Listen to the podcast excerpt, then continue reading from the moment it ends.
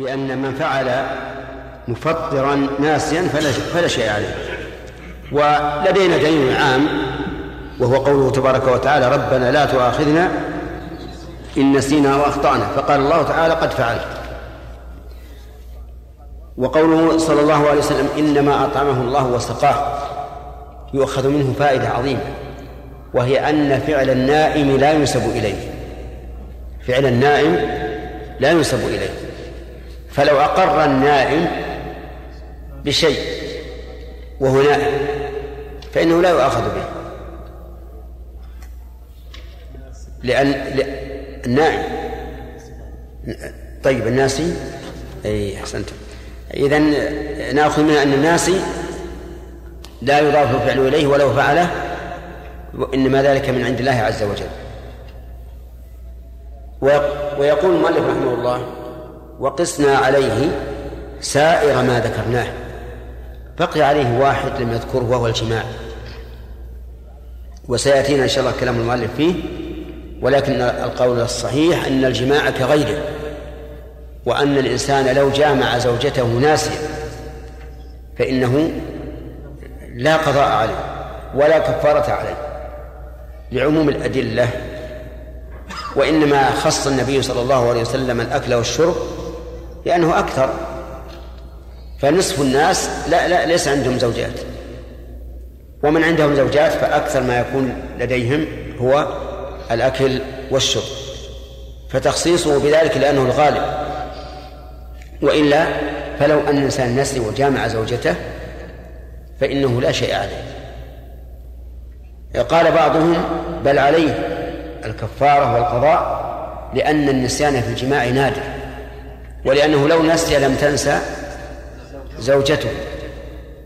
فيقال قد يكون صائما تطوعا. وزوجته مفطرة. فلا تظن أنه صائم. ولكن هذا لا لا لا يفيد. لأن صوم التطوع ليس فيه ليس فيه كفارة. وليس فيه و ولكن على كلام الفقهاء يبطل صومه. والصحيح أن القاعدة مضطردة. كل محظور فعله الإنسان ناسيا فإنه لا يضر لا بإفساد العبادة ولا بالكفارة المرتبة على ذلك الفعل. نعم. هذا الحديث أخرجه أحمد من حديث أم حكيم بنت دينار وإسناده حسن. فيعني اللفظ الثاني. اللفظ الثاني. فلا يفطر فإنما هو رزق رزقه الله تعالى. الإمام أحمد وإسناده حسن. نعم. وإن فعله مكرها لم يفطر لقوله صلى الله عليه وسلم من ذرعه القيء فليس عليه قضاء. إسناده صحيح. فنقيس عليه ما عداه. وإن فعله وهو نائم لم لم هذا دليل خاص لكنه دليل بقياس. وإذا أردنا أن نجعل المسألة من باب القياس فالأولى أن نأتي بالآية من كفر بالله من بعد إيمانه إلا من أكره وقلبه مطمئن بالإيمان ولكن من شرح بالكفر صدرا فعليهم غضب ولهم عذاب من الله ولهم عذاب عظيم. فإنه إذا كان يعذر بالإكراه على الكفر فما دونه من باب أولى. نعم. أي؟ هذا تخريج. هذا تخريج وليس من كلام المؤلف إنما من كلام المحشر هو الاخ خالد يدرج لأن عشان يندرج الوقت. نعم. وإن فعله وهو نائم لم يفطر. لأنه أبلغ في العذر من الناس وإن فعله جاهلا بتحريمه. هذا أيضا كذلك. لو فعله وهو نائم فإنه لا يفطر يعني لو قبل زوجته وهو نائم وأنزل أو ما أشبه ذلك فإنه لا يفطر بهذا. لأن النائم لا ينسب إليه الفعل بدليل قوله تبارك وتعالى في أصحاب الكهف ونقلبهم ذات اليمين وذات الشمال فأضاف تقليبهم إليه مع أنهم هم الذين يتقلبون لكنهم لما كانوا نائمين لم ينسب الفعل إليه. فإن قال قائل ما تقولون فيما لو انقلب نائم على طفل فقتله؟ فعليه الدية والكفارة وذلك لأن قتل النفس لعظمه لا يشترط فيه القصد. نعم. وإن فعله جاهلا بتحريمه أفطر لأن النبي صلى الله عليه وسلم قال أفطر الحاجم والمحجوم في حق رجلين رآهما يفعلان ذلك مع جهلهما بالتحريم. هذا الحديث أخرجه الإمام أحمد من حديث ثوبان وشداد بن أوس وإسنادهما صحيح. أحسنت. ولأنه نوع جهل فلم يعذر به كالجهل بالوقت. وذكر أبو الخطاب أنه لا يفطر لأن الجهل عذر يمنع النائم فيمنع الفطر كالنسيان. نعم. ها؟ إيش؟ التأثم. لأن الجهل عذر يمنع التأثم. التأثم نعم صحيح. يمنع النائم. لا غلط. جاب النائم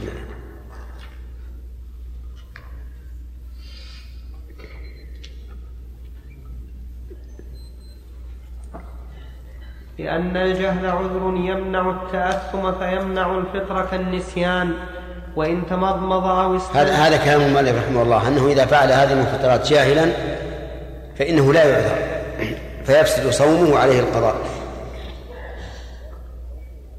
واستدل بحديث أفطر الحاجم والمحجوم. فقال وهما لا يعلمان أن الحجامة مفطرة ومع ذلك قال أفطر الحاجم والمحجوم. وقد أورد ابن القيم هذا الحديث على شيخه الذي يقول إنه لا يفطر مع الجهل أو لا يفسد صومه مع الجهل فقال إن الرسول عليه الصلاة والسلام لم يقل أفطرتما. فاقضيا. فهو لم يخاطبهم وإنما ذكر حكما عاما فمراده الجنس لا الشخص. ثم هذان الرجلان ننظر في فعلهما. إذا انطبقت عليه إذا انطبقت عليه الأدلة بأنه يجب عليهم القضاء أو أن صومهما فسد عملنا به وإلا فلا. وهذا الذي قاله الشيخ رحمه الله جواب سديد. لأن الرسول لم يقل يوجه الخطاب إليهما ويقول أفطرتما. أفطر الحاجم والمحجوم. ثم ينظر في انطباق هذا الحكم على هذين الرجلين. إذا كان جاهلين فعندنا أدلة تدل على أن الجهل يعذر به. فالصواب أن الجهل يعذر به. يعني لو فعل واحدة من هذه المفطرات جاهلا فإنه معذور يا عوض. لدينا أدلة عامة وأدلة خاصة. الأدلة العامة ربنا لا تؤاخذنا إن نسينا وأخطأنا وليس عليكم جناح فيما أخطأتم به ولكن ما تعمدت القلوب. الخاصة علي بن حاتم رضي الله عنه. كان يريد أن يصوم. وكان يقرأ الآية. كلوا واشربوا حتى يتبين لكم الخيط الأبيض من الخيط الأسود من الفجر. فجعل تحت وسادته عقالين. وهو الخيط الذي تربط به يد الناقة.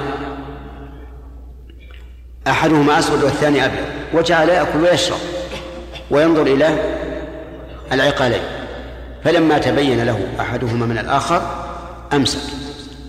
فذكر ذلك للنبي صلى الله عليه وعلى آله وسلم. فقال له إن, وس... إن وسادك لعريض. أن وسع الخيط الأبيض والأسود.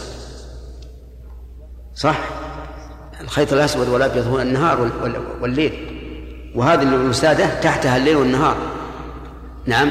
قاله النبي عليه الصلاة والسلام من باب المداعبة فالرسول يعلم أنه لم لم يضع الليل والنهار تحت الوسادة ولم يأمره بالقضاء. وهذا جهل بإيش؟ بالحكم حيث فهم من الآية ما لم يقصد بها. وأما قول المؤلف رحمه الله انظر إلى التعليل والقياس. يقول نعم. ولأنه نوع جهل فلم يعذر به كالجهل بالوقت. فقاس المختلف فيه على المختلف فيه. والقياس من شرطه أن يكون الأصل المقيس عليه متفقا عليه بين بين القسمين. وهذا غير متفق عليه. فنحن نقول الجهل بالوقت أيضا عذر. يمنع الصائم من فساد الصوم. ودليل ذلك ما رواه البخاري من حديث أسماء بنت أبي بكر رضي الله عنهما قالت أفطرنا في عهد النبي صلى الله عليه وسلم في يوم غيم ثم طلعت الشمس. فهؤلاء أفطروا جهلا بالوقت جهلا بالوقت. ولم ينقل أن الرسول عليه الصلاة والسلام أمرهم بالقضاء. ولو كان القضاء من شرع الله لأمرهم به ولنقل لأنه شريعة لا بد أن تبقى. فلما انتفى ذلك علم أن القضاء ليس بواجب.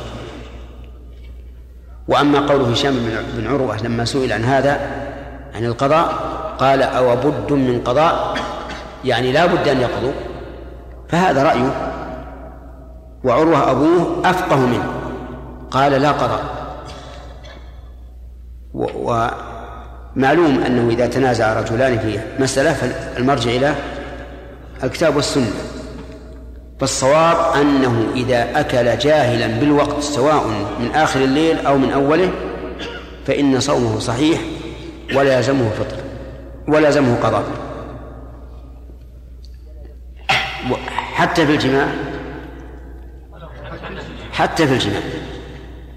ولهذا لو جامع ظنا منه أن الليل باقي فتبين أنه في نهار فصومه صحيح.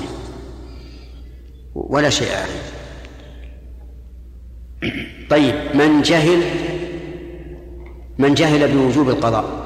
هو يدري أن هذا مفطر وأنه حرام لكن لم يعلم أنه يلزمه القضاء. فهل يلزمه؟ نعم يلزمه. وكذلك لو جامع في نهار رمضان وهو ممن يجب عليه الصوم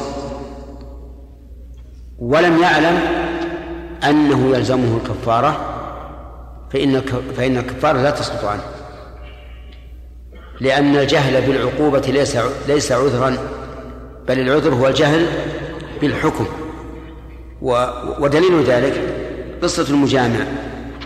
فإن المجامع لم يعلم بما يلزمه من كفارة ومع ذلك أمره النبي صلى الله عليه وسلم بالقضاء أمره بالكفارة. نعم. وإن تمضمض أو استنشق فدخل الماء حلقه لم يفطر لأنه واصل بغير اختياره ولا تعديه فأشبه الذباب الداخل حلقه وإن بالغ فيهما فوصل الماء ففيه وجهان أحدهما لا يفطر لأنه بغير اختياره والثاني يفطر لأن النبي صلى الله عليه وسلم نهى عنه لقيط بن صبرة. حديث لقيط بن صبرة إسناده صحيح. لأن النبي صلى الله عليه وسلم نهى عنه لقيط بن صبرة حفظا للصوم فدل على أنه يفطره ولأنه تولد بسبب منهي عنه فأشبه الإنزال عن مباشرة وإن زاد على الثلث وإن الظاهر لا على الثلاث.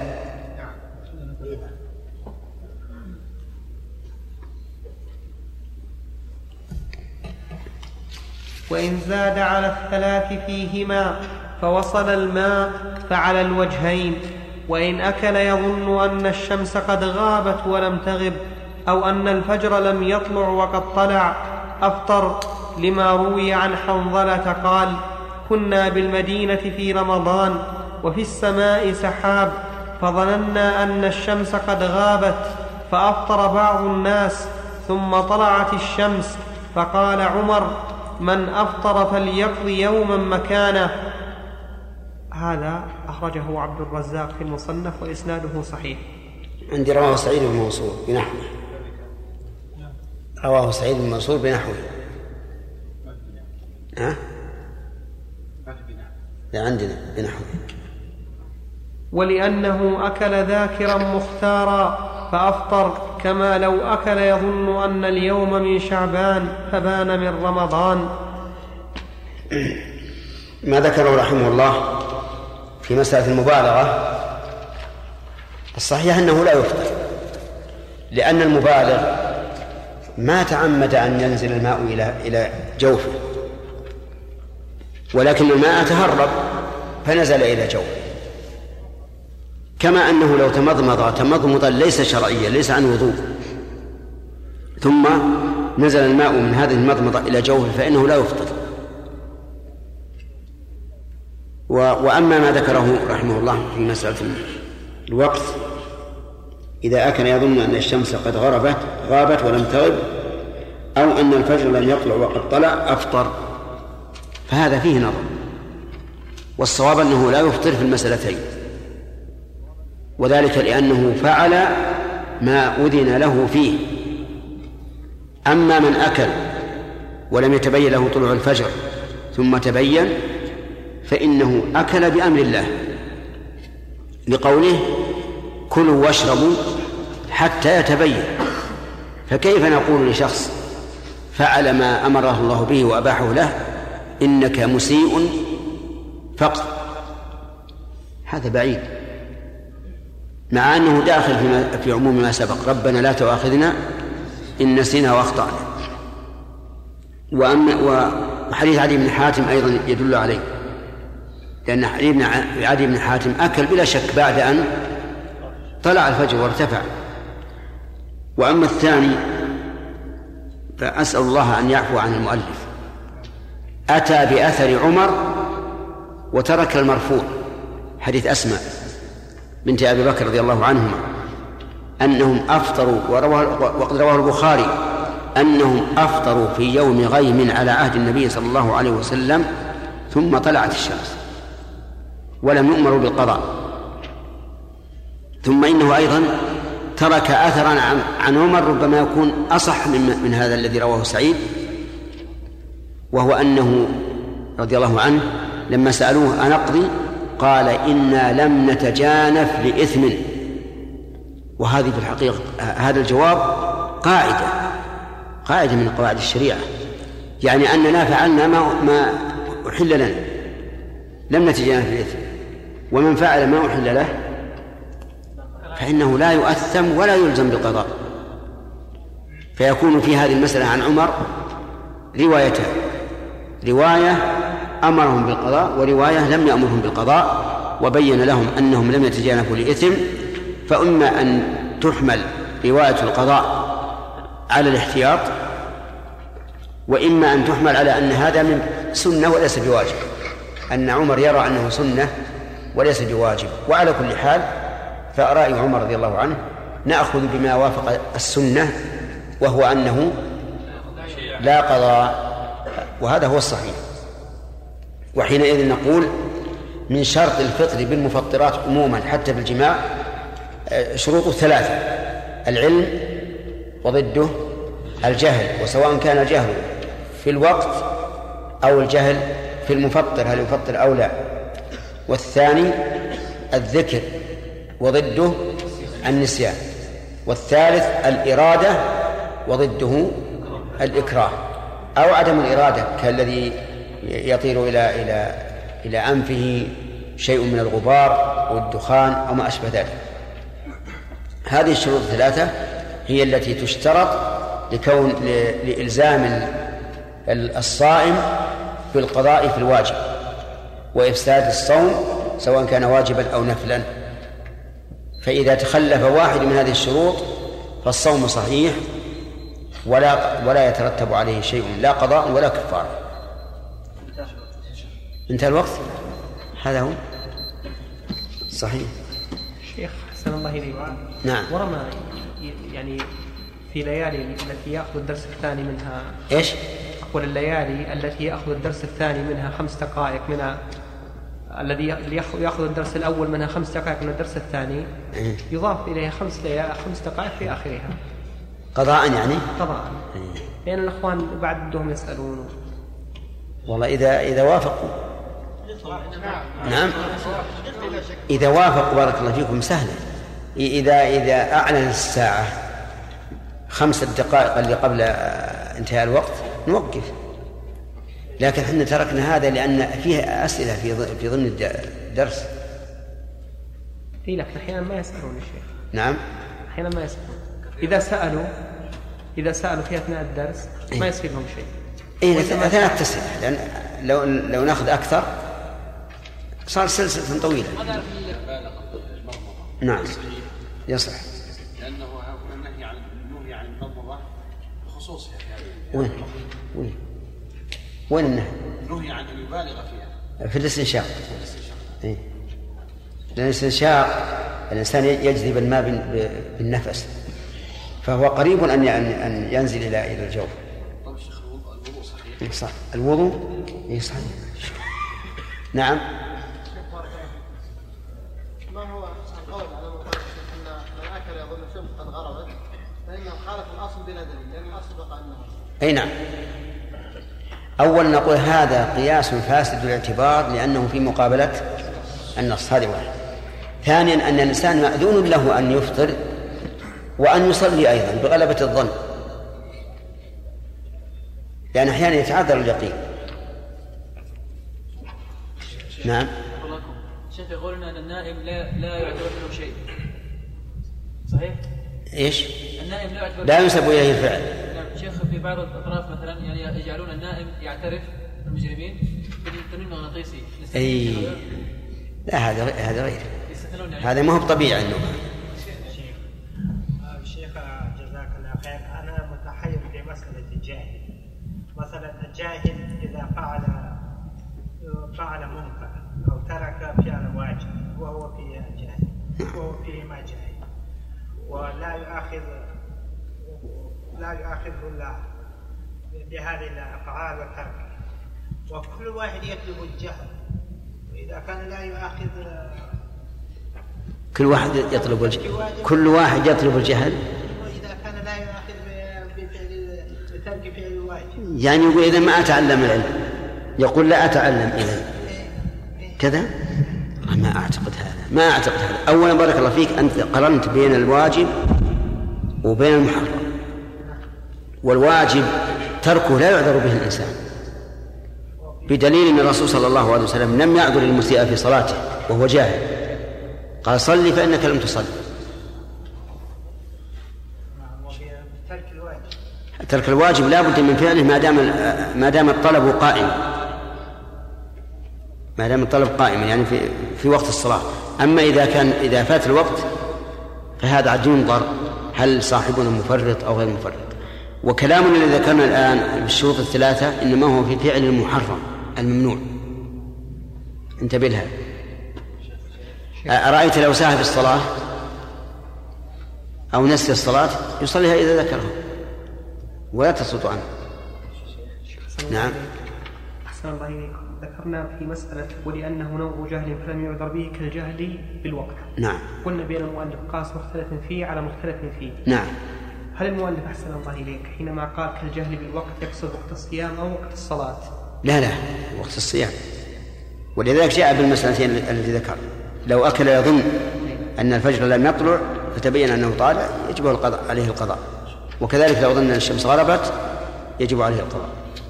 ما الفرق بين من بالغ في الاستنشاق دخل الماء إلى حلقه وبين من باشر فأنزل ولم يرد الإنزال. بالمباشره نعم. ولو قلنا أنه لا يفطر كما قلت لك. آه كما قلت. هذا إيراد جيد. لا شك. لكن قلنا من يعلم أنه ينزل. سريع الإنزال يمنع. لكن الإنسان ما يعلم إلا أنه في هذه المرة حصل الإنزال هذا لا يفطر. أما لكن يعرف أنه بمجرد ما أنه تقوى شهوته ينزل فهذا يمنع من أن يباشر حتى تقوى الشهوة. لكن لا الاستنشاق ليس كل استنشاق يصل الماء إلى الحلق إلى الحلق نعم خالد. الجهل الذي قلنا أنه إذا كان مفرط أو غير مفرط.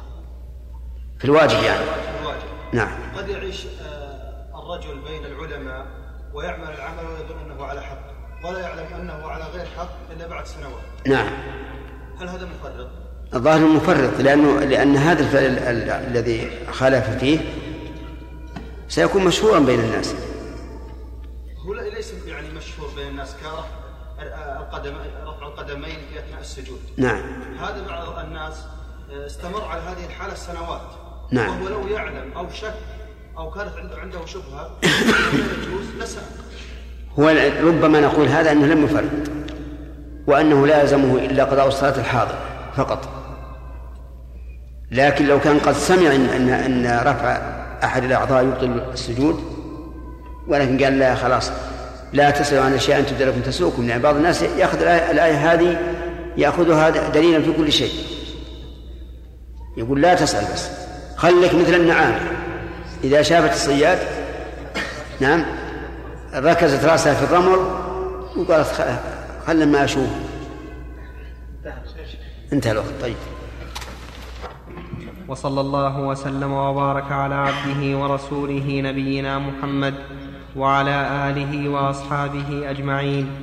أما بعد فقد قال الإمام الموفق أبو محمد رحمه الله تعالى في كتاب الكافي في كتاب الصوم فصل وعلى من أفطر القضاء لقوله صلى الله عليه وسلم من استقاء فليقضي أولا لا بد أن نعرف ما سبق أنه لا يفطر شيء مما سبق إلا بثلاث شروط العلم وضده والذكر وضده الذكر وضده النسيان. والثالث الاختيار وضده ما كان إكراها أو عن أو عن غير قصد.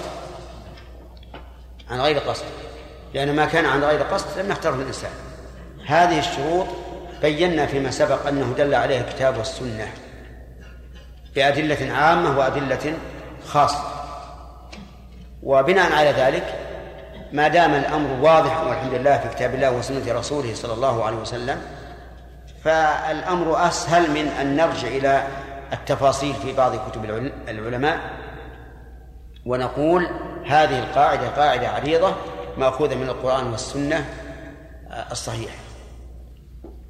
وإذا شككنا في شيء هل يدخل في المفطرات أو لا؟ فالأصل أنه غير مفطر. لأن الصوم ثبت بدليل شرعي فلا يمكن أن ينقض إلا بدليل شرعي. مثلا الإبرة الإبرة التي تؤخذ في المريض اختلف الناس فيها ولا سيما عند أول ظهورها.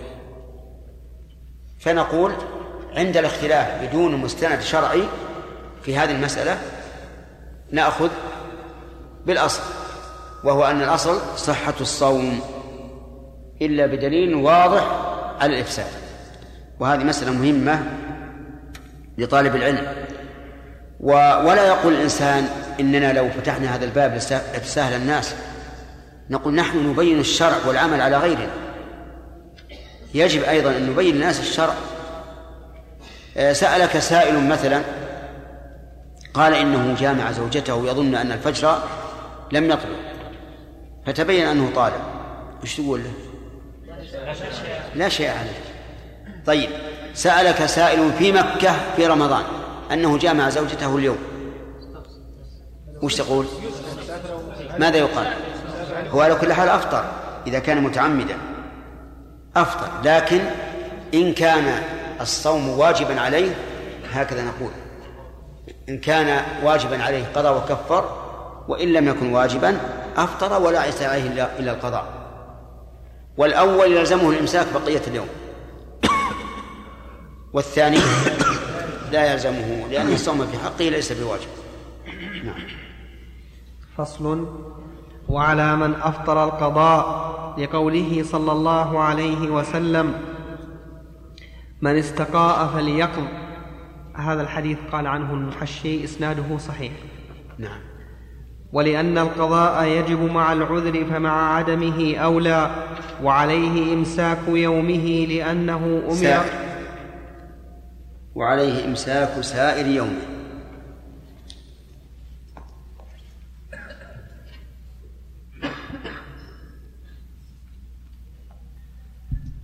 وعليه إمساك سائر يومه لأنه أمر به في جميع النهار فمخالفته الجميع ما فيها في نعم. كله متفق عليه؟ ما ما ما تخرج ول- لأنه أمر به في جميع النهار فمخالفته في بعضه لا تبيح المخالفة في الباقي. ولو قامت البينة بالرؤية وهذا في من أفطر بلا عذر. أما من أفطر بعذر فله أن يأكل بقية يومه. مثاله لو أفطر إنسان لإنقاذ معصوم في رمضان فهل يلزمه أن يمسك بقية اليوم؟ لا لا يلزمه لأن هذه البقية لا تنفعه ولأن هذا الرجل قد أذن له بانتهاك حرمة هذا اليوم بل إن هذا اليوم لا حرمة له في حقه لأنه اضطر إلى الفطر فإذا لا حرمة لباقي اليوم ومثل ذلك على قول الراجح من قدم من السفر مفطرا فإنه لازمه إمساك بقية اليوم. نعم. ولو قامت البينة بالرؤية بعد فطره فعليه القضاء والإمساك لذلك ولا تجب الكفارة كذلك. عندكم لذلك كلكم؟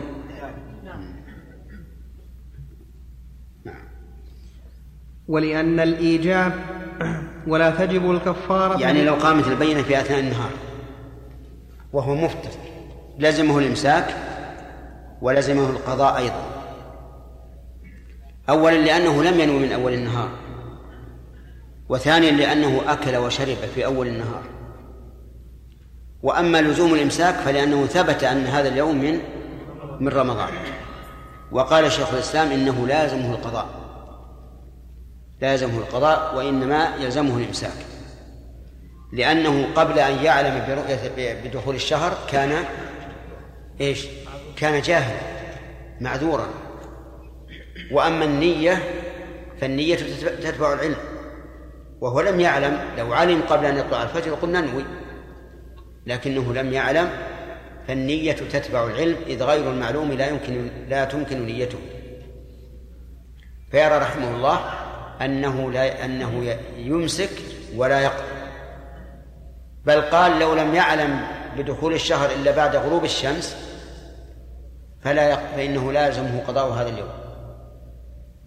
لأنه أكل وشرب وجامع من غير علم.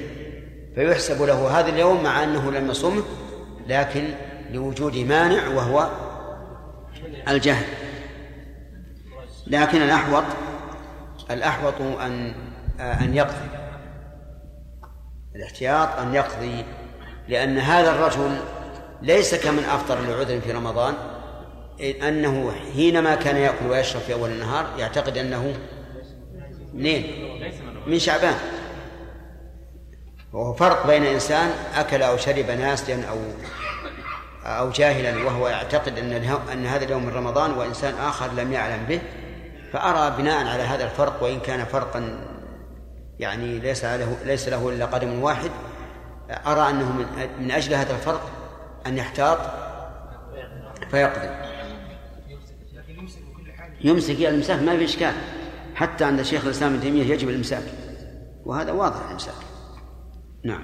ولأن الإيجاب ولا تجب الكفارة بغير الجماع لأن النبي صلى الله عليه وسلم لم يأمر, لم يأمر بها المحتجم ولا المستقي ولأن الإيجاب من الشرع ولم يرد بها إلا في الجماع وليس غيره في معناه لأنه أغلظ ولهذا يجب به الحد في ملك الغير والكفارة العظمى في الحج ويفسد ويفسده دون سائر محظوراته ويتعلق به اثنا عشر حكما. في الجماع بعضهم أوصلها إلى أربعمائة حكم. يعني الجماع الذي هو تغيب الحشفة في الفرج. لكن تتبع هذا الأمر. فيه كلفة مشقة. والمهم أن تعرف الحكم في كل باب على حدة. وإن أمكن أن تجمعها فهذا طيب. ما قاله رحمه الله من أن الكفارة لا تجب إلا بالجماع هو الحق. خلافا لمن قال تجب الكفارة بالإمناء أو أو بالفطر عمدا ولو بالأكل والشرب فإن هذه كل أقوال لا دليل عليها. إنما تجب الكفارة بالجماع خاصة في نهار رمضان لمن كان الصوم واجبا عليه. فهمتم؟ في نهار رمضان. شرط آخر يا أحمد؟ لمن كان الصوم واجبا عليه. فقولنا في نهار رمضان يخرج ما لو جامع في قضاء رمضان. يعني الإنسان عليه أيام رمضان كان يقضيها فجامع. فليس عليه كفارة لأن جماعة ليس في نهار رمضان. وقوله والصوم واجب عليه يخرج من جامع في سفر أو جامع في مرض فإنه ليس عليه كفارة لأن الصوم ليس واجبا عليه في هذه الحال. نعم. فصل ومن جامع في الفرج فأنزل أو لم ينزل فعليه القضاء والكفارة لما روى أبو هريرة رضي الله عنه أن رجلا جاء فقال يا رسول الله وقعت على امرأتي وأنا صائم فقال له رسول الله صلى الله عليه وسلم هل تجد رقبة تعتقها؟ قال لا. قال فهل تستطيع أن تصوم شهرين متتابعين؟ قال لا. قال فهل تجد إطعام ستين مسكينا؟ قال لا. قال فسكت النبي صلى الله عليه وسلم فبينا نحن على ذلك. أتي رسول الله بفرق, بفرق تمر فقال أين السائل؟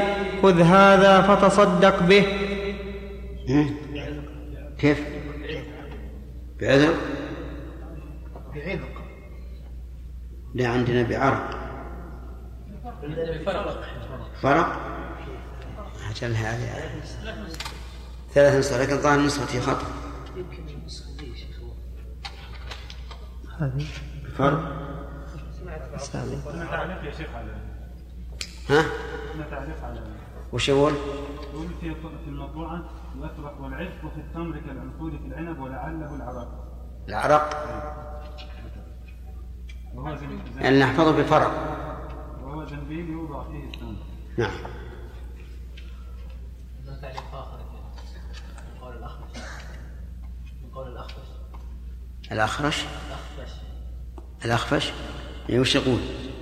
وقال الأخفش سم- سم- سمى أو سمي المكتل المك- المكتل عرقا لأنه يظهر أو يظفر أعرقة عرقا. جمع فالعرق جمع عرقة كعل- كعلق جمع علقة. وعلق وعلق والعلقة علق كعلق جمع علقة. كعلق وعلقة. والعلقة الضفيرة من الخبز إذا نسختي صحيحة أعيدها كما كان. نعم. إيه طيب. فبينا نحن على ذلك أتي رسول الله بفرق تمر فقال أين السائل؟ خذ هذا فتصدق به. فقال الرجل أعلى أفقر أفقر مني يا رسول الله؟ فوالله ما بين لابتيها يريد الحرتين. أهل بيت أفقر من أهل بيتي فضحك رسول الله صلى الله عليه وسلم حتى بدت أنيابه فقال أطعمه أهلك. متفق عليه. هذا الحديث فيه بيان حكم من جامع وفيه فوائد منها صراحة الصحابة رضي الله عنهم في السؤال عن الدين وأنهم لا يمنعهم الحياة من التفقه في دين الله. ومنها أن الصحابة من أحرص الناس على معرفة الحق بل هم أحرص الناس. ولهذا جاء يسأل في هذا المكان في هذا ال- المكان مع وجود الناس ويقول هلكت وأهلكت كما في ألفاظ الحديث الأخرى. ومنها أن الرجل كان عالما بدليل أنه قال هلكت وإن كان في احتمال أنه أخبر بعد ذلك. في احتمال أنه أخبر بعد أن حدث قومه أو أحد من الناس يعلم لأنه جامع زوجته فقال أخطأت هلكت. لكن الأصل عدم الأصل عدم ذلك وسواء كان أخبر أو لم يخبر عندنا قاعدة عامة أن أن من تناول مفطرا جاهلا لا شيء عليه. وفيه أيضا أن كفارة الجماع في نهار رمضان كفارة مغلظة لأنها عتق رقبة وصيام شهرين متتابعين وإطعام ستين مسكينا ولا يوجد لها نظير في الكفارات إلا كفارة الظهار. ومنها أن كفارته على الترتيب على الترتيب. انتبه ما الذي يبدأ به أولا؟ فإن لم يجد فإن لم يستطع إطعام ستين مسكينا. ومنها أنه لا فرق بين أن يجامع في يوم أو في يومين أو ثلاثة أو أربعة. لا تستعجلوا لأن هذه تحتاج إلى مناقشة. وجهه أن النبي صلى الله عليه وسلم لم يستفصل لم يقل هل جامعت قبل اليوم ولو كان الحكم يختلف لاستفصل لأن الأمر ليس بهين. افرض أن هذا الرجل كان حديث عهد بعرس. ليس الصحابي واحد ثاني. حديث عهد بعرس. وكان يجامع زوجته كل يوم في رمضان. كم يجب عليه من شهر؟ يجب عليه إذا قلنا تتكرر بتكرر الأيام ستون شهرا. وإلا فشهران. وإذا كان الحكم يختلف هذا الاختلاف المتباين كان لا بد أن يستفصل المسؤول عن ذلك ويقول هل جمعتها قبل هذا اليوم أو لا؟ وإلى هذا ذهب بعض أهل العلم وهو وجه في مذهب الإمام أحمد رحمه الله. لكننا لا نفتي به. وإن كنا نرى أنه من حيث النظر قويا نرى أنه من حيث النظر قوي.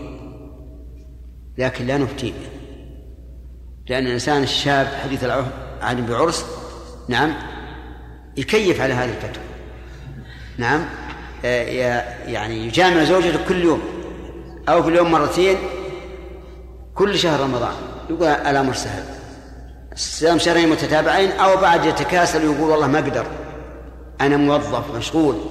فيطعم ستين مسكين نعم فالمسألة يعني وإن كان من حيث النظر قوية لكن النظر شيء والإفتاء شيء آخر.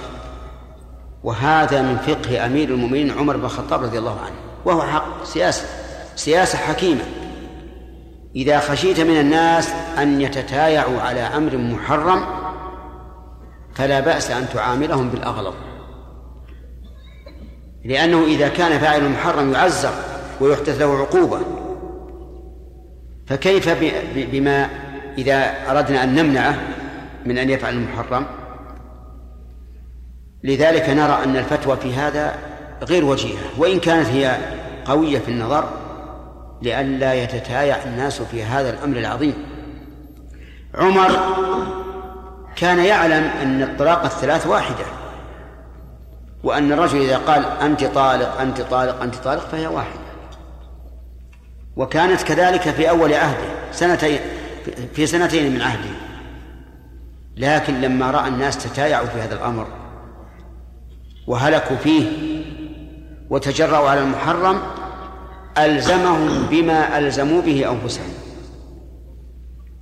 لأن القائل أنت طالق أنت طالق أنت طالق ماذا يريد؟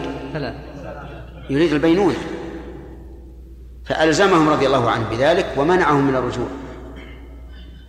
ولهذا قال أرى الناس قد تتايعوا في أمر كانت لهم فيه أنات فلو أمضيناه عليهم فأمضاه عليهم. إذن هو رأي. اتخذه عمر سياسة. سياسة لإيش؟ لمنع الناس من هذا الفعل المحرم والتعجل فيما جعل الله لهم فيه أنات.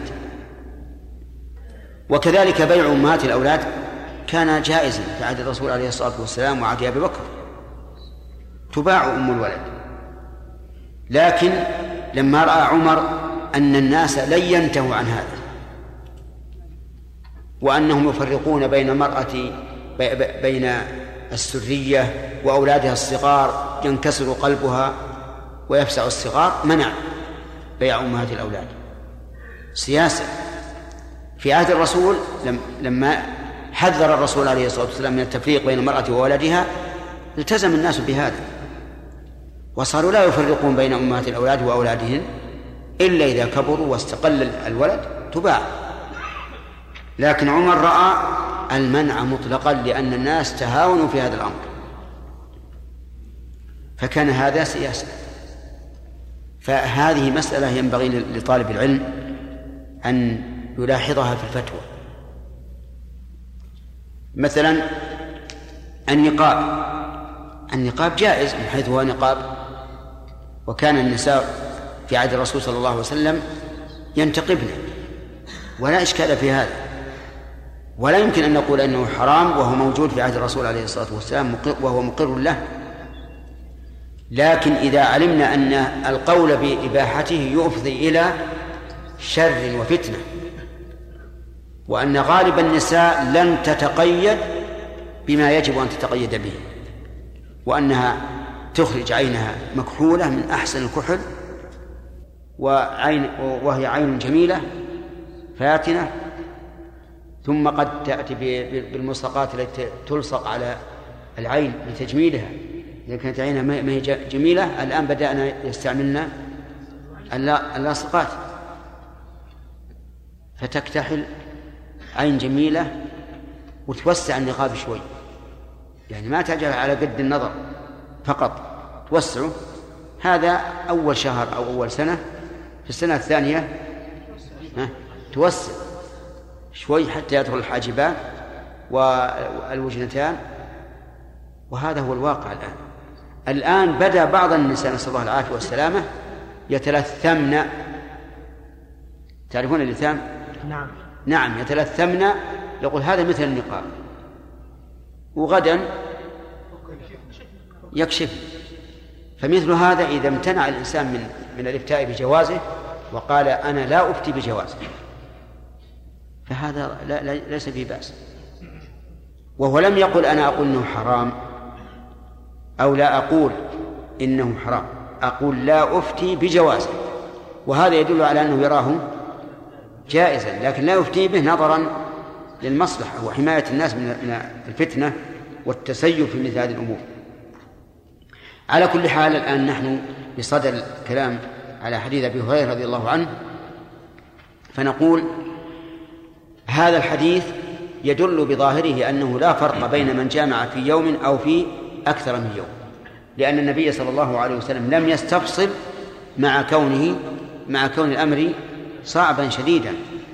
طيب أما الذين يقولون إنه يجب عليه أن يكفر عن كل يوم كفارة فعللوا ذلك بعلة جيدة. قالوا لأن كل يوم عبادة مفردة. لا سيما إذا قلنا إنه يجب أن ينوي لكل يوم نية في رمضان. فقالوا إن إن كل يوم منفرد. ولهذا لو فسد صوم اليوم لم يفسد صوم أمس. مما يدل على أن كل يوم عبادة مستقلة. وهذا لا شك أنه تعليل قوي وإذا أخذ به الإنسان حماية للناس من التسيب والتلاعب فلا حرج عليه في ذلك إن شاء الله.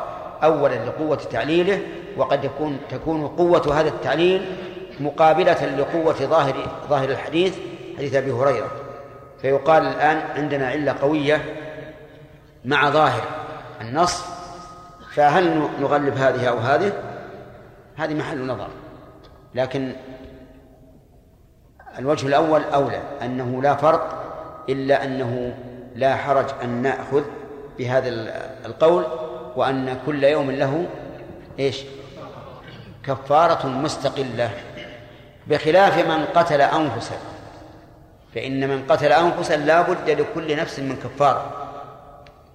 فلو أن رجلا حصل على يده حادث هو فيه مفرط أو معتدي ومات معه عشر.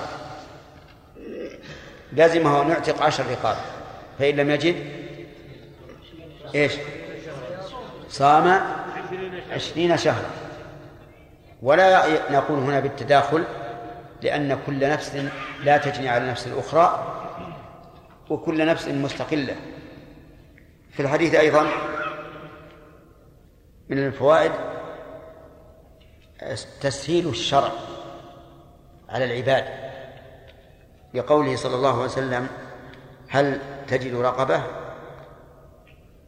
تعتقها. قال لا. قال فهل تستطيع أن تصوم شهرين متتابعين؟ قال لا. قال فهل تجد إطعام ستين مسكينا؟ قال لا. وهذا لا شك أنه تيسير على المكلف. آه، إذا لم يستطع فإنه ينزل إلى ما دون ما دون ذلك. طيب فإن لم يستطع إطعام ستين مسكينا ماذا يكون الأمر؟ قال بعض العلماء إنها تسقط عنه لأنه لأنه لا واجب مع العجز. وقد قال الله تعالى لا يكلف الله نفسا إلا وسعها وقال بعض العلماء تكون في ذمته دينا متى وجد أطعم متى وجد أطعم؟ لأنه لأنه بمنزلة الدين. والذي يظهر أنها تسقط ما لم يحصل على ذلك في وقته. وحينه فإنه يلزمه أن يكفر. فلو مثلا لزمه اليوم لزمته كفارة اليوم ووجد الإطعام في آخر النهار أو من الغد فهذا لا يقال إنه معدم بل نقول يلزمه. والدليل على هذا أنه لما قال هذا الرجل لا أستطيع وجاء التمر أمره النبي صلى الله عليه وسلم أن يتصدق به. ولو كانت سقطت لم يأمره. وفي أيضا دليل على إعطاء ولي الأمر ما ما يتصدق به على الفقراء وأن هذا كان من عادة الصحابة مع النبي صلى الله عليه وسلم. وكذلك من كان أكثر مساسا بالناس وأعرف بالفقراء إذا كان ثقة فإن إعطاءه أو الاستنارة أو الاستنارة برأيه مفيد. ويؤخذ من هذا آه، أن النبي من هذا الحديث أن النبي صلى الله عليه وسلم لا يعلم الغيب. نينا من سؤاله من سؤاله. ومن قوله في الأخير أين السائل؟ أين السائل وهو كذلك فالرسول عليه الصلاة والسلام لا يعلم الغيب إلا ما أطلعه الله عليه. فإن الله أطلعه من آه، من الغيب على ما لم يطلع عليه الغيب. ومن فوائد هذا الحديث ما, ما نعود إليه ثانية صراحة الصحابة وأن الإنسان يذكر وصفه على أي حال كان. لما قال تصدق به قال أعلى أعلى أفقر مني. وكثير من الناس يتستر. ولا شك أن التستر خير. قال الله تعالى يحسبهم الجاهل أغنياء من التعفف لكن هذا في سؤال الناس لا يسألون الناس إلحافا. أما في بيان حالهم عند الحاجة فلا بأس. وفيه أيضا جواز الحلف على غلبة الظن. جواز الحلف على غلبة الظن. من أين يؤخذ؟ فوالله ما بين لباتيه أهل بيت أفقر مني. لأن هذا الرجل لم يذهب إلى كل بيت يسألهم. بلا شك. لكن هذا غالب ظنه فحلف على على غالب ظنه.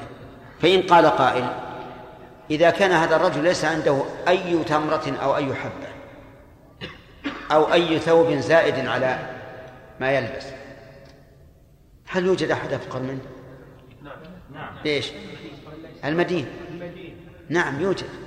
يكون الإنسان في مثل مثل يكون مثله في آه، مصروفاته اليومية لكن عليه دين. فيكون أفقر. ومن فوائد هذا الحديث نعم.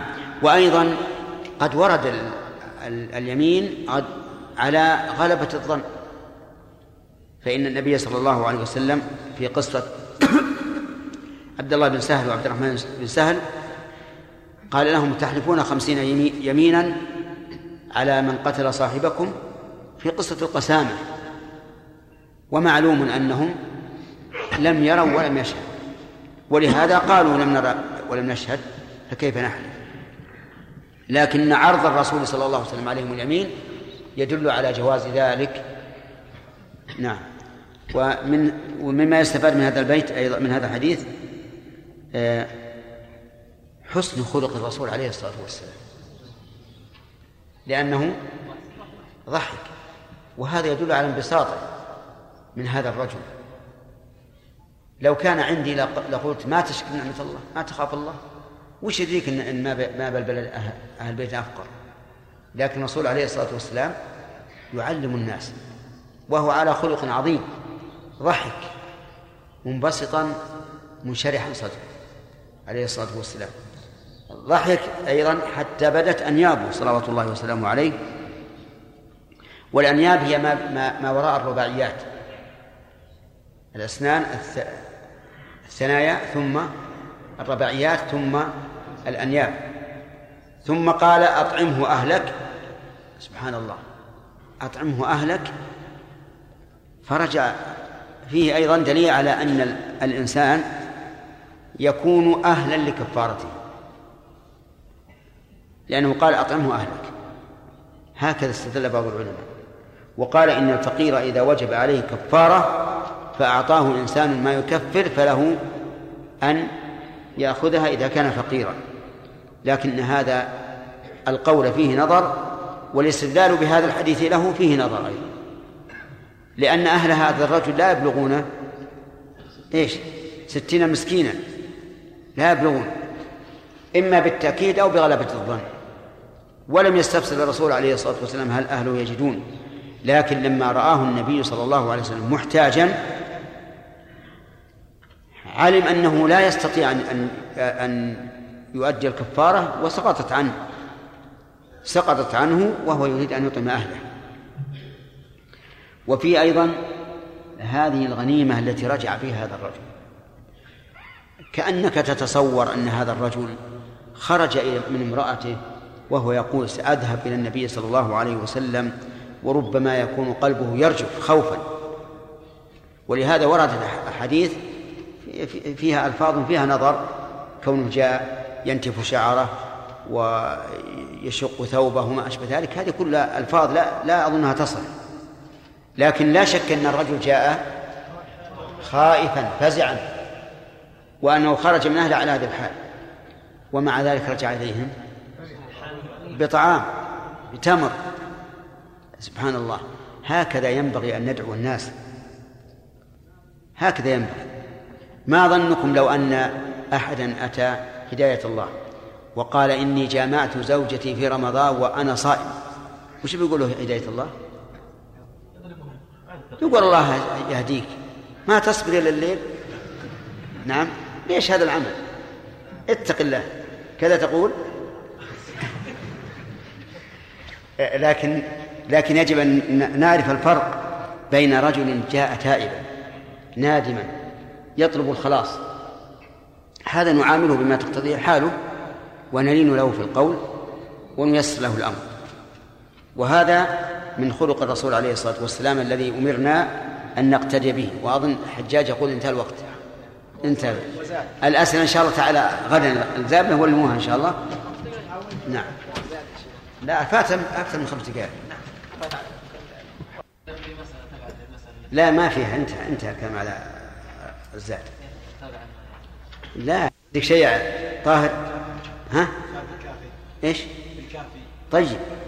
بالنسبة للشيخ ذكرنا أن الأصل في الشيء أنه لا, يكون المصلحه وهناك بعض الآلات التي تستحدث كل فترة.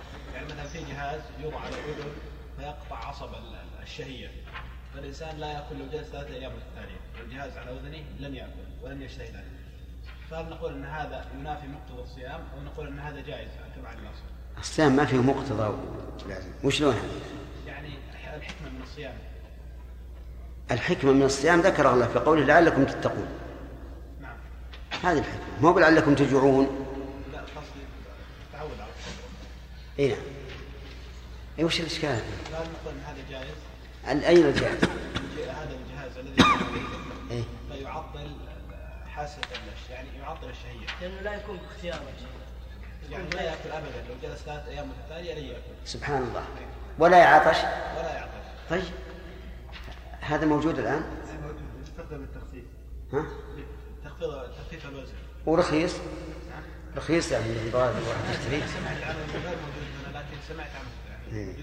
أجل ننتظر حتى يرد. لكن أنا سمعت أن فيه غذاء مركز تماما.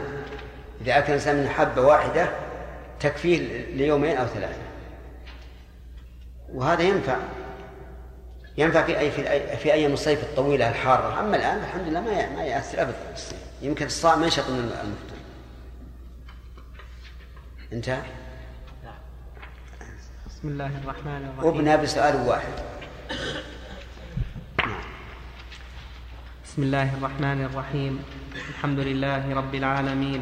وصلى الله وسلم وبارك على عبده ورسوله نبينا محمد وعلى آله وأصحابه أجمعين. قال الإمام الموفق أبو محمد رحمه الله تعالى في كتاب الصوم في كتاب الكافي.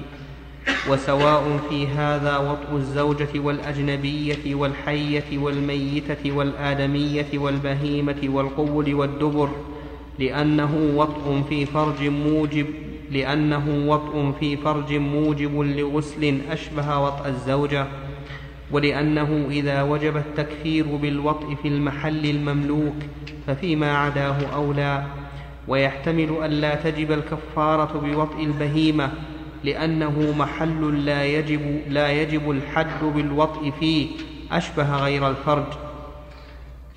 وهذا القول أقرب أقرب إلى الصواب.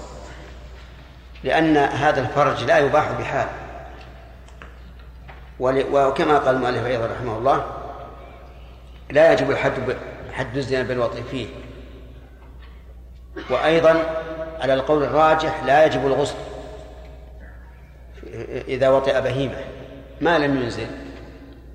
لقول النبي صلى الله عليه وسلم إذا التقى الختانان فقد وجب الغسل. ومعلوم أن البهيمة ليس لها ليس لها ختان.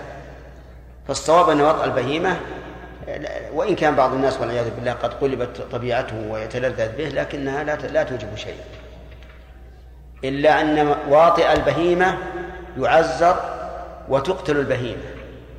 قتلا. لا تذكى ذكاة تقتل وترمى للكلاب. فإن كانت ملكا للواطئ فقد تلفت عليه.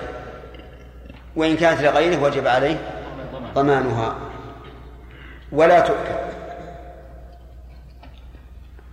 نعم. آه، وفي الجماع دون الفرج إذا أنزل روايتان إحداهما تجب به الكفارة لأن النبي صلى الله عليه وسلم لم, لم يستفصل السائل عن الوقاع والثانية لا تجب لأنه مباشرة لا يفطر لا لأنه مباشرة لا يفطر بغير إنزال. لا تفطر وإن كانت بالله فهي لا يفطر. لكن اللي عندي بالتاء مباشرة لا تفطر. لأنه مباشرة لا تفطر بغير إنزال فأشبه القبلة ولا يصح قياسه على الوطء في الفرج لما بينهما من الفرق. وإنما لم, يستفصل وإنما لم يستفصله النبي صلى الله عليه وسلم لأنه فهم منه الوقاع في الفرج بدليل ترك الاستفصال عن الإنزال. وتجب كذا عندكم؟ لأنه فهم منه الوقاع في الفرج أنا عندي لأنه فهم من الوقوع في الفرج. لكن اللي عندكم أصح الله لأنه فهم منه الوقاع في الفرج. لأنه فهم منه.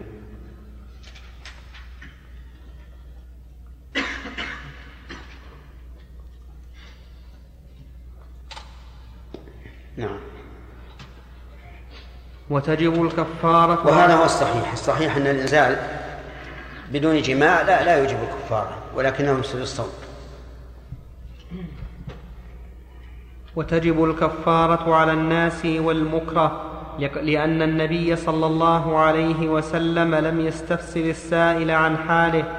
وعن أحمد كل أمر غلب عليه الصائم فليس عليه قضاء ولا غيره. فيدخل فيه الإكراه والنسيان لقول النبي صلى الله عليه وسلم عفي لأمتي عن الخطأ والنسيان وما استكرهوا عليه. رواه النسائي.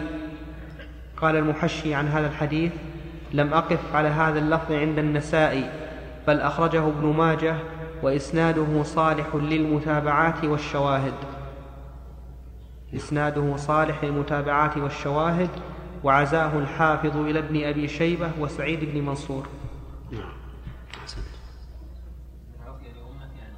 نعم.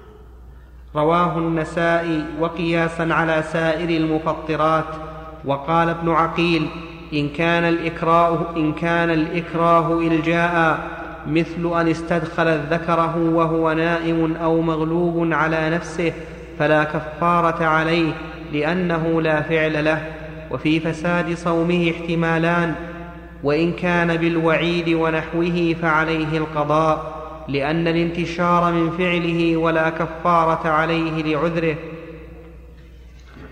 والصواب في هذا في هذه المسألة أنه إذا كان ناسيا أو جاهلا أو مكرها فلا شيء عليه.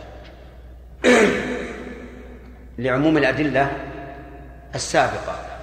ولأن النبي صلى الله عليه وسلم لم يلزم الجاهل الذي أكل بعد طلوع الفجر بالقضاء ولم يلزم الناس جميعا الذين أفطروا قبل غروب الشمس بالقضاء وقال من نسي وهو صائم فأكل أو شرب فليتم صومه.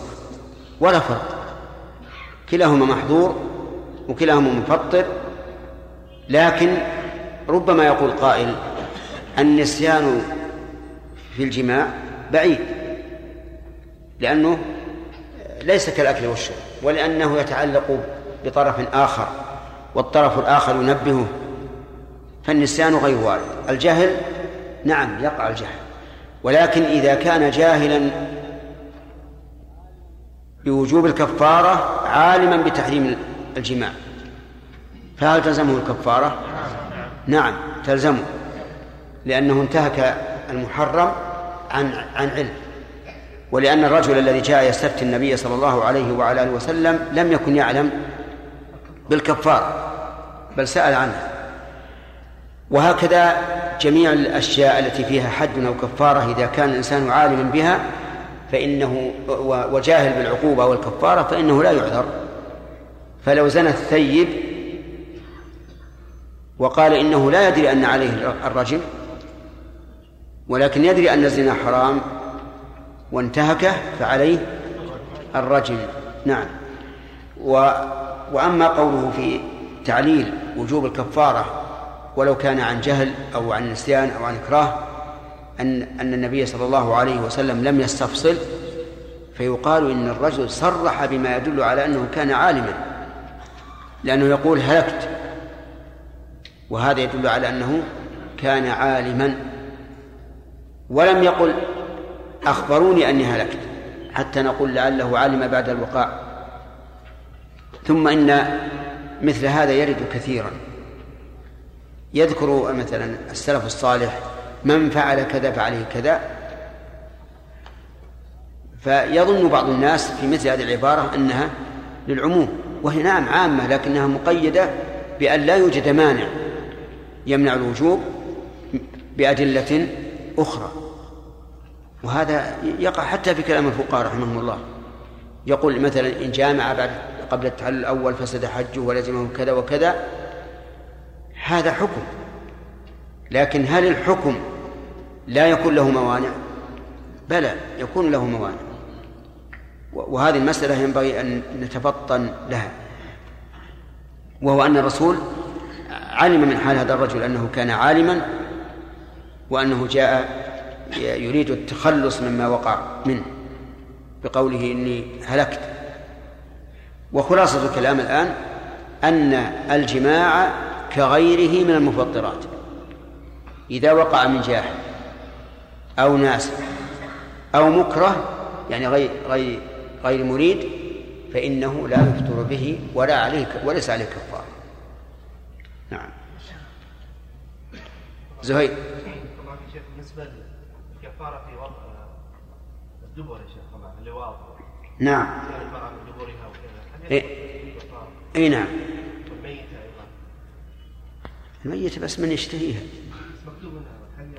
أنا فاهم أنه كاتب لكن من يشتهي الميتة ألا اللهم إلا إنسان مغرم غاية الغرم بزوجته وأنه حتى وهي ميتة يشتهيها. ولا من ومن يستطيع هذا الشيء؟ لكن إذا فرض أنه استطاع. إنسان عاشق مغرم وحصل منه الوقاع وهي, وهي ميتة فعليه الكفار نعم. آه، من فعل محرما وهو يعلم حرمته لكنه مكفر مخرج من الملة. إيش؟ كان الرجل فعل ما يخرجه من الملة ولم يدري أن هذا مخرج من الملة وإنما يظنه محرما من ضمن نعم. فهل يخرج يخرج من الملة نعم. يعني من ترك الصلاة وهو لا يعلم أنه أنه يخرج من الملة لكن يعلم أنه حرام خرج من الملة. نعم. آدم؟ ولا ما تصبر شوي جزاك الله خير. خلاص ثلاثة. فصل. وفي وجوب الكفارة على المرأة روايتان. آه. آدم. إحداهما تجب لأنها إحدى المتواطئين فل- فلزمتها الكفارة. المتواطئين؟ أي نعم. أنا عندي بالياء المتواطيين ولكن الصحيح عندكم لأن الكلمة مهموسة.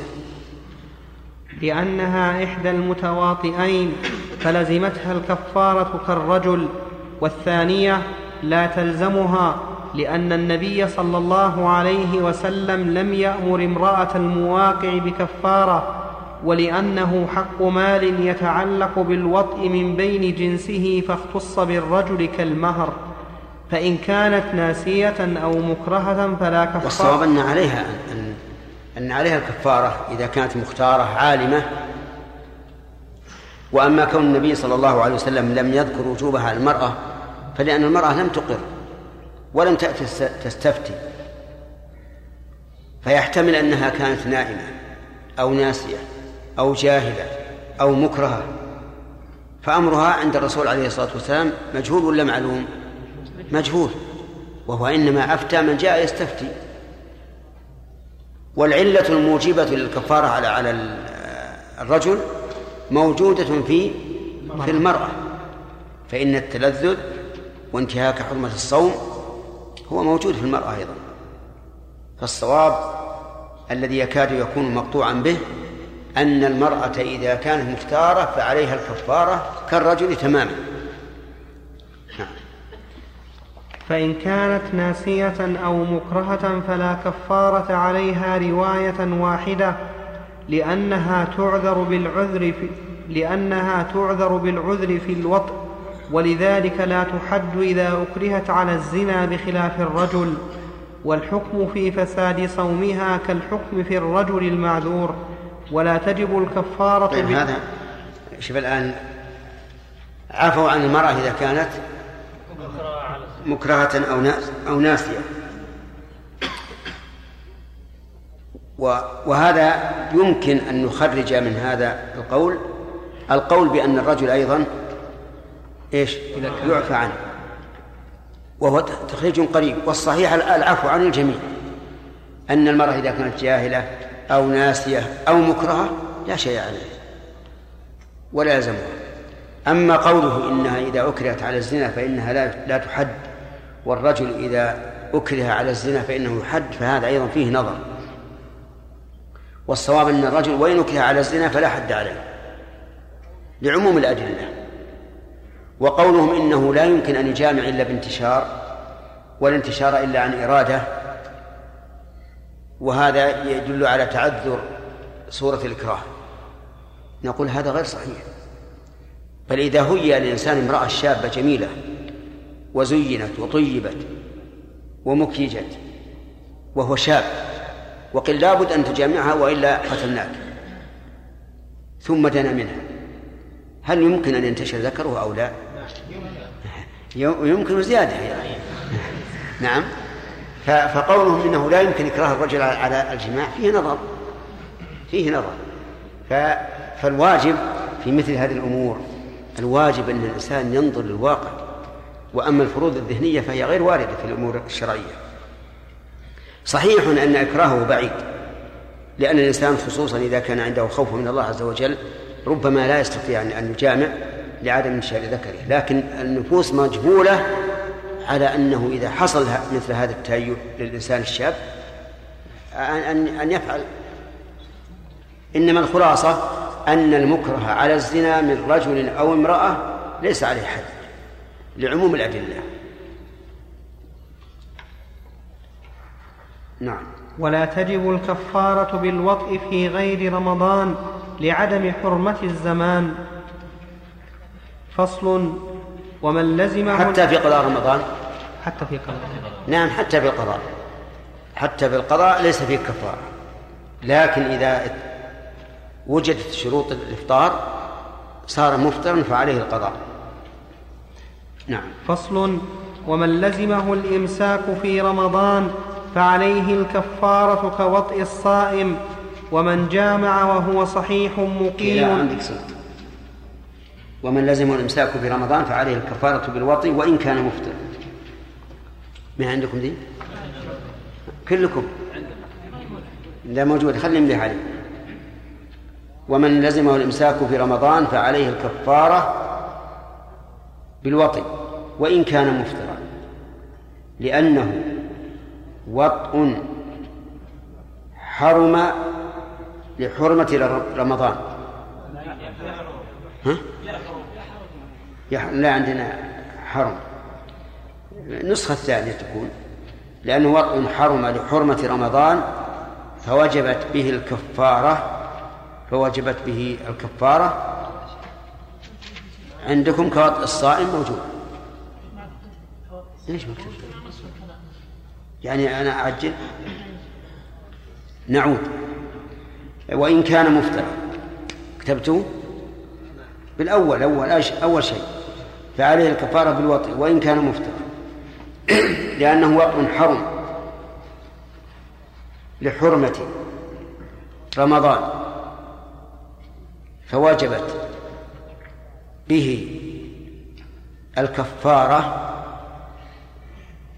كوطء الصائم موجود. كوطء الصيام؟ ها؟ كوطء الصيام. لا كوطء الصائم. عندنا كوطء الصائم. تصويب ولا؟ أصوب لا تصويب. فصل. ومن لزمه الإمساك في رمضان فعليه الكفارة بالوطء وإن كان مفطرا لأنه وطء حرم لحرمة رمضان فوجد فوجبت به الكفارة كوطء الصائم. ومن جامع ومثال ذلك لو قدم الإنسان مفطرا من سفر وجامع زوجته فإنه تجب عليه الكفارة لأنه يلزمه الإمساك. وهذا بناء على القول بلزوم الإمساك. أما على القول الراجح أنه إذا قدم مفطرا فإنه لازمه الإمساك فإنه إذا جامع في هذه الحال لا كفارة عليه. نعم. ومن جامع وهو صحيح مقيم ثم مرض أو جن أو سافر لم تسقط الكفارة عنه لأنه أفسد صوما واجبا في رمضان بجماع تام فوجبت الكفارة كما لو. كما لو لم يطرأ عذر وجوبا وجوبا مستمرا فوجبت الكفارة وجوبا مستمرا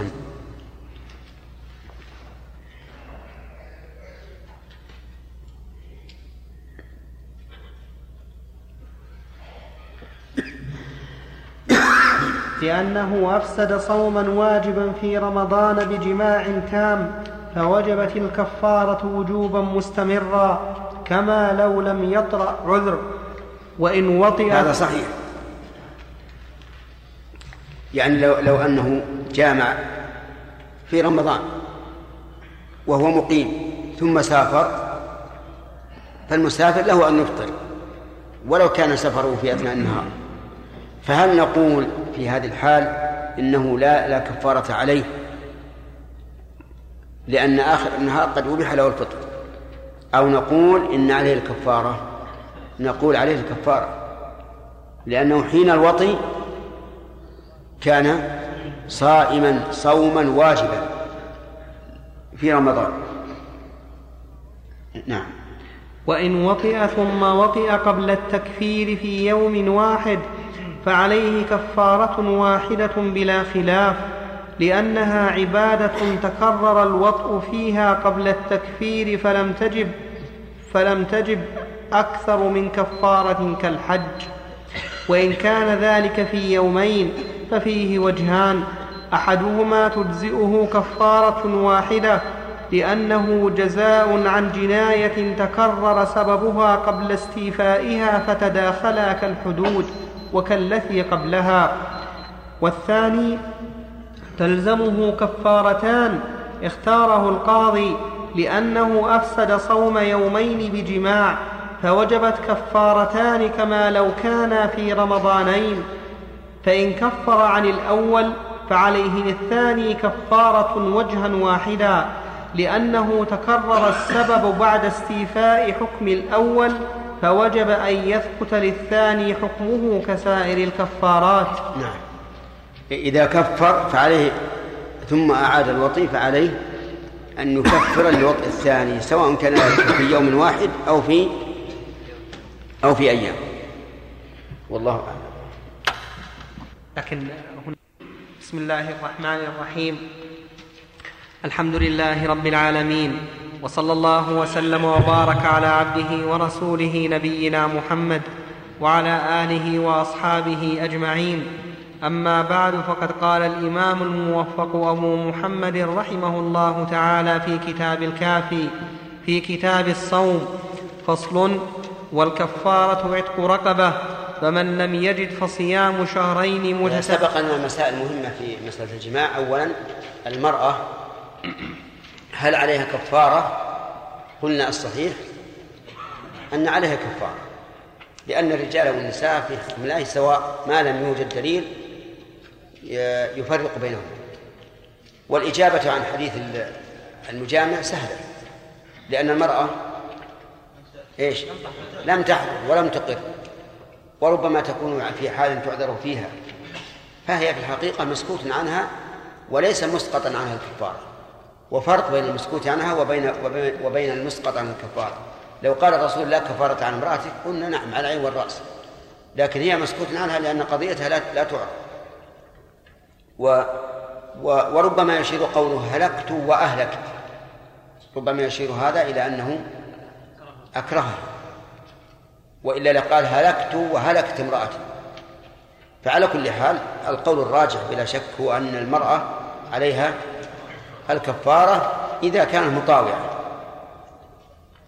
طيب وسبق لنا أنه إذا تكرر الجماع في يوم قبل التكفير لزمه كفارة واحدة بالاتفاق وإن تكرر في يومين قبل التكفير ففيه وجهان ففيه وجهان.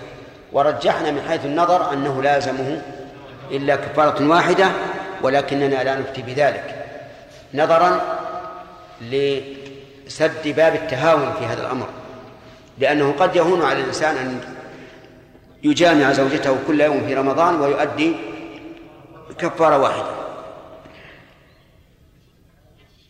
نعم. هذه مسائل ينبغي للطالب أن يتفطن لها لأنه قد يبتلى. ربما يأتي إنسان مثلا ذكر له أنه كان يجامع كل يوم أو عشرة أيام مثلا ولم ولم يكفر.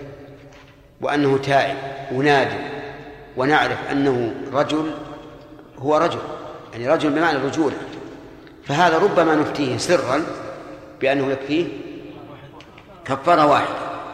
كما كان العلماء يفعلون هذا رحمهم الله يفتون بالمسائل التي يخافون من انزلاق الناس فيها يفتون فيها سرا كعبد السلام بن تيمية جد شيخ الإسلام ابن تيمية رحمه الله كان يفتي بأن الطلاق ثلاث واحدة لكن يفتي به سرا أحيانا بعد كما نقله عنه حفيده.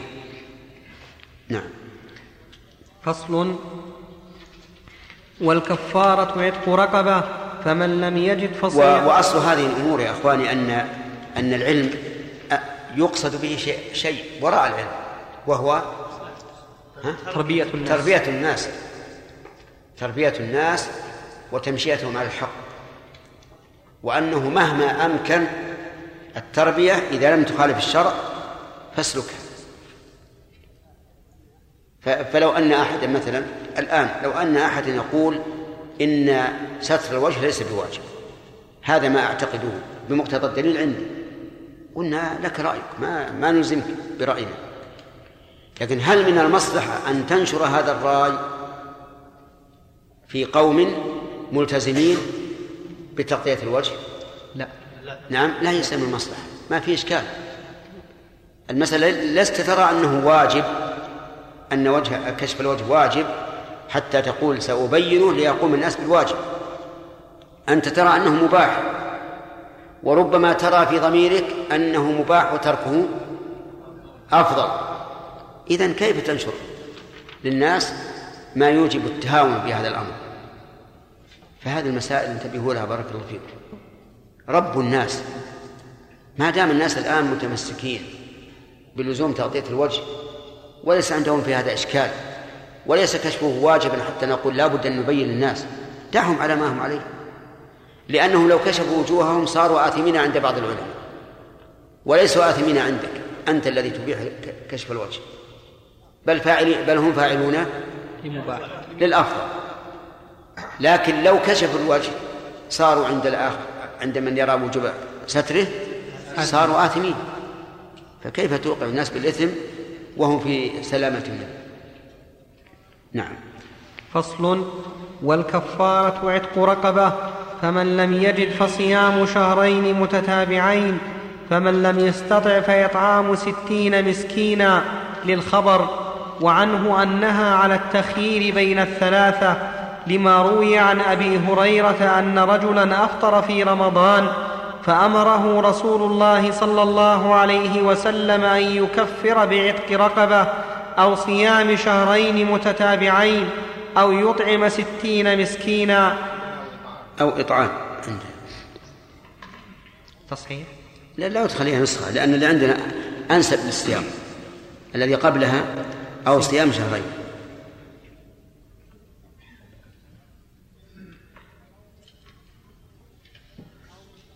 أو إط... أو إطعام ستين مسكينا رواه مسلم. أو إطعام بالكسر. نعم. أو إطعام ستين مسكينا رواه مسلم ومالك في الموطأ. وأو للتخيير والأول المذهب لأن الحديث الأول أصح وهو متضمن للزيادة. وإن عجز عن الأصناف كلها. ثم يقال أيضا الأول متضمن للزيادة وهو هل تجد هل تستطيع. ثانيا أن هذا لا ينافي الترتيب. كون أو تأتي لا ينافي الترتيب إذ أن المعنى أو صيام شهرين متتابعين إن لم يجد رقبة. والحديث واحد رواه أبو هريرة. فيحمل هذا على الأول يقينا. وتكون الكفارة على على الترتيب. هنا وإن عجز عن الأصناف كلها سقطت لأن النبي صلى الله عليه وسلم أمر عندي عن الأصناف وإن عجز عن الأصل والفاء في أول السطر. والفاء في أول السطر. الله يغفر له الله يغفر نعم. نعم. وإن عجز عن الأصناف كلها سقطت لأن النبي صلى الله عليه وسلم أمر الذي أخبره بحاجته إليها بأكلها ويحتمل ألا تسقط لأن النبي صلى الله عليه وسلم دفع إليه المكتل وأمره بالتكفير بعد إخباره بعجزه والأول أولى لأن الإسقاط آخر الأمرين فيجب تقديمه. وهذا هو الصحيح. أنه عند العجز تسقط. وهو الموافق أيضا للقاعدة العامة. لا يكلف الله نفسا إلا وسعها. وللقاعدة أيضا التي أخذها العلماء من هذه الآية وهي لا واجب مع مع العجز ولا محرمة مع الضرورة إذا كانت الضرورة إذا كانت الضرورة تندفع به. هاتان قاعدتان مهمتان. لا واجب مع العزم. دليله؟ لا يكلف لا يكلف الله نفسا الا وسعها ولا محرم مع الضرورة إذا كانت تندفع به. دليله قوله تعالى وقد فصل لكم ما حرم عليكم إلا ما اضطررتم إليه. نعم. هل يصوم يوم مكان؟ يصوم يوم يقضي. إي نعم. لأنه أفسد يوما فيجب يلزمه قضاءه ما قلنا في الصلاة أنه إذا خرج وقتها فإنه لا يقضي هذا غير هذا شرع فيها. لو شرع في الصلاة ثم أفسدها يقضيها أو لا؟ هذا مثل. أما لو كان لم يصم من الأول فلا قضاء عليه لأنه تعمد ترك هذا اليوم. نعم خالد؟ إذا جاء رمضان يصوم ويصلي وإذا فات رمضان ترك الصلاة. واستمر على هذه السنوات ثم تاب وكان في رمضان يجامع أهله فلما تاب التزم بالواجبات والسنن. واستقام. هل يجب عليه الكفارة؟ إي نعم. لكن مثل هذا يا جماعة ألا يتوجه القول بتداخل الكفارات؟ ها؟ أسألكم. الصورة يقول إن الرجل كان يصوم رمضان ويصلي في رمضان فقط ويجامع كل يوم كذا؟ بعض الأيام. أو بعض الأيام. ثم هداه الله. وتاب